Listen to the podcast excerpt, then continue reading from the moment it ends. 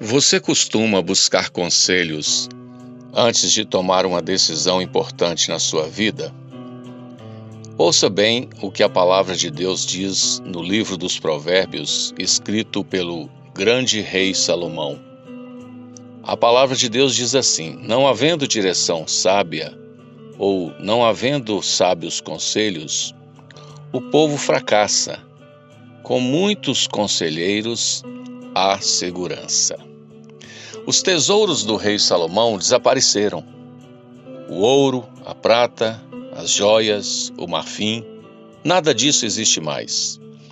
A grande riqueza de Salomão que perdura são seus livros de sabedoria. Três livros da Bíblia foram escritos por ele: Eclesiastes, Cântico dos Cânticos e o livro dos Provérbios. A sabedoria de Salomão foi o único tesouro que resistiu ao tempo. Seus três livros consistem ainda hoje em uma verdadeira mina de sábios conselhos. Por tudo isso, devemos nos atinar para a conclusão final do seu livro de Eclesiastes, quando diz: De tudo que se ouviu, a conclusão é esta: tema a Deus e guarde os seus mandamentos, porque isto é o dever de cada pessoa.